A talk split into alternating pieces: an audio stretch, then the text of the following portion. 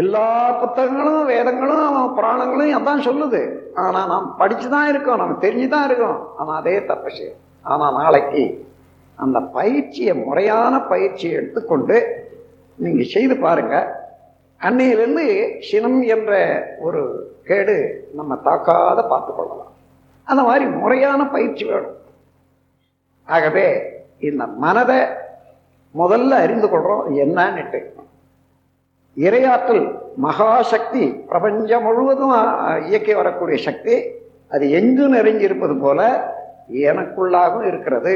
அது ஜீவகாமம் என்ற பெயரால அது இருப்பு நிலையில ஆகர்ஷண சக்தியாகவும் இயக்க நிலையில பிரதிகிருஷ்ண சக்தியாகும் அதாவது தள்ளும் சக்தியாகும் அந்த இயக்க அலைதான் மனம். இருப்பு நிலையில அறிவு என்றும் அதை தெய்வம் என்று சொல்லும். அதை தெய்வம் என்று எப்படி நிரூபிக்கிறது? எல்லாரும் நிரூபிக்கலாம். ஒரு திருட ஏதோ பொருளை திருடித்தான் நீங்கள் கொண்டு போய் போலீஸில் ஒப்பிச்சிடுறீங்க. மேஜிஸ்ட்ரேட்டு கேள்வி கேட்குறாரு என்னப்பா நீ திருடனியா?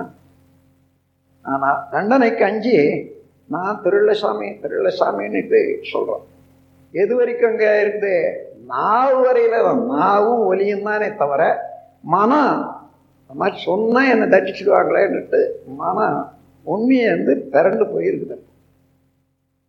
ஆனால் உள்ள கருமையத்தில் இருக்கக்கூடிய பதிவா நான் செய்தேன் நான் செய்தேன் நான் செய்தேன் நான் செய்தேன். நான் தான் திறன்னு நான் தான் திறன்னு சொல்லிட்டு தான் இருக்கும். அதை மாற்ற முடிஞ்சுதா யாராலையும் இது வரைக்கும்? செய்த தவிர அங்கே உள்ள பதிவுல இருந்து மாற்றிட்டு நான் செய்யலைன்னு நினைக்க முடியுமா? அதுதான் இறைநிலை அதுதான் தெய்வ நிலை.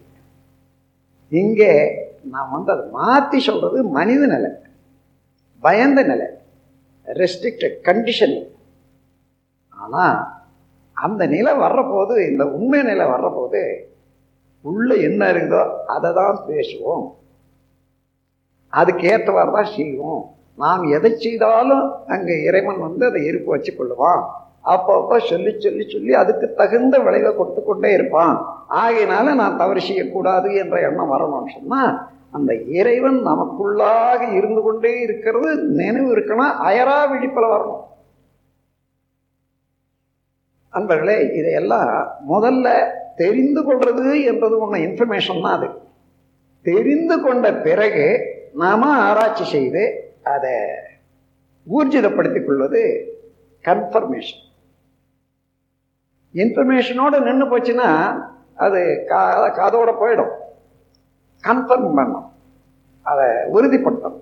அதன் பிறகு அது வழியே நடந்து அதை பதிவு செய்து கொண்டு மீண்டும் அதை தவறி செய்யாத இருக்கிற அளவுக்கு வந்துட்டோம்னா அது டிரான்ஸ்ஃபார்மேஷன் முதல்ல இன்ஃபர்மேஷன் ரெண்டாவது கன்ஃபர்மேஷன் டிரான்ஸ்ஃபார்மேஷன் டிரான்ஸ்ஃபார்மேஷன்னா என்னைக்கு நிலைக்கும் அதுக்கு பயிற்சி வேண்டும்.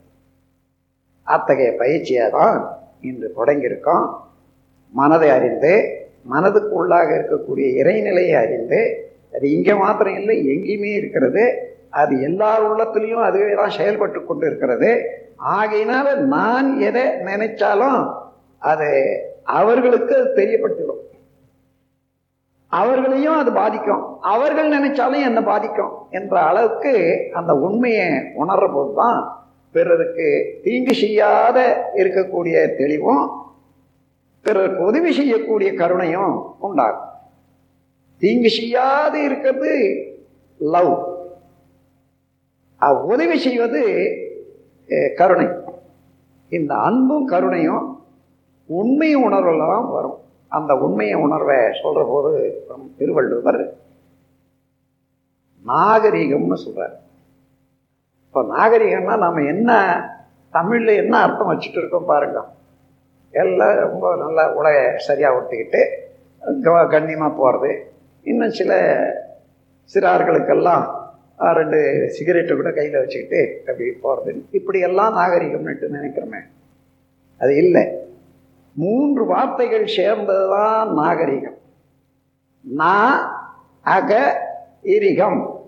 நானா நாக்கு. பேச்சு எப்படி இருக்கிறதோ அகம் நான் அகம். அதாவது உள்ளம் ஒன்றிருக்கணும். உள்ள உள்ளதே தான் சொல்லணும். இரிகம்னா மனம். இந்த மனம் நாக்கு சொல்லு உள்ள இருக்கக்கூடிய இறைநிலை. பதிவு. இந்த மூன்றும் ஒன்றுபட்டவனுக்குத்தான் நா அக இரிகம் நாகரிகம். அந்த உண்மையை எப்படி உணர்த்தி காட்டுறாருன்னு பாருங்க திருவள்ளுவர்.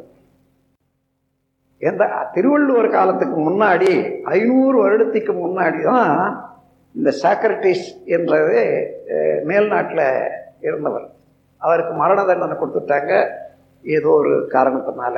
அந்த தண்டனையை நான் நீக்கிறேன் நீங்கள் ஒரு பொய் சொல்லணும். நீங்கள் இப்போ இது வரைக்கும் சொல்லி வந்த உண்மையெல்லாம் தப்பு. இனிமேல் நான் சொல்ல மாட்டேன். நீங்கள் ஒரு பொய் சொல்லிடுங்க உங்கள் தண்டனையை தவிர்த்து விடுறேன்றான் அந்த கோனியம் என்ற விஷ கோப்பையை வச்சுட்டு மரண தண்டனைக்கு அதையே கொடுத்து செய்ய சொல்கிறாங்க இதை கையில் வச்சுருக்கிறார் அரசன் சொல்கிறான்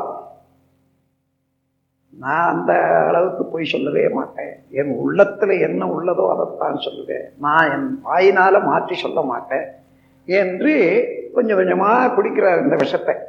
அந்த விஷம் எத்தகையதுன்னு சொன்னால் காலிலிருந்து மேலே கொஞ்சம் கொஞ்சமாக ஏறிக்கிட்டே வரும். காலிலிருந்து மேலே ஏறிக்கொண்டே வந்து கடைசியில் இருதயத்தை வரும்போது ஆள் விழுந்துருமா அந்த மாதிரியான விஷம் தான் கோனியம்ன்ற விஷம். எம்லாக்குன்னு சொல்லுவாங்க அதை. அந்த கோணியம் என்ற விஷத்தை கையில் வச்சுக்கிட்டு அவன் உயிரோட போராடுறான் பாருங்க. இவன் சொல்றான் நீ இப்ப கூட சொல்லு. இங்க வந்தது இது வரைக்கும் மறுத்து போச்சு. அப்பவும் கேட்கிறான் சொல்ல மாட்டேன். அதுக்கு பெயக்கண்டும் நஞ்சுண்டு அமைவர் நயத்தக்க நாகரீகம் வேண்டுபவர். இதுதான் வார்த்தை.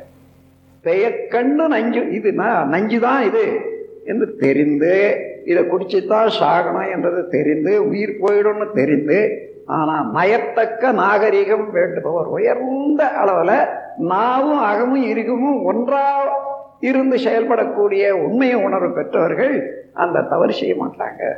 நம் கடமை அறவாழ்வின் நாட்டத்தே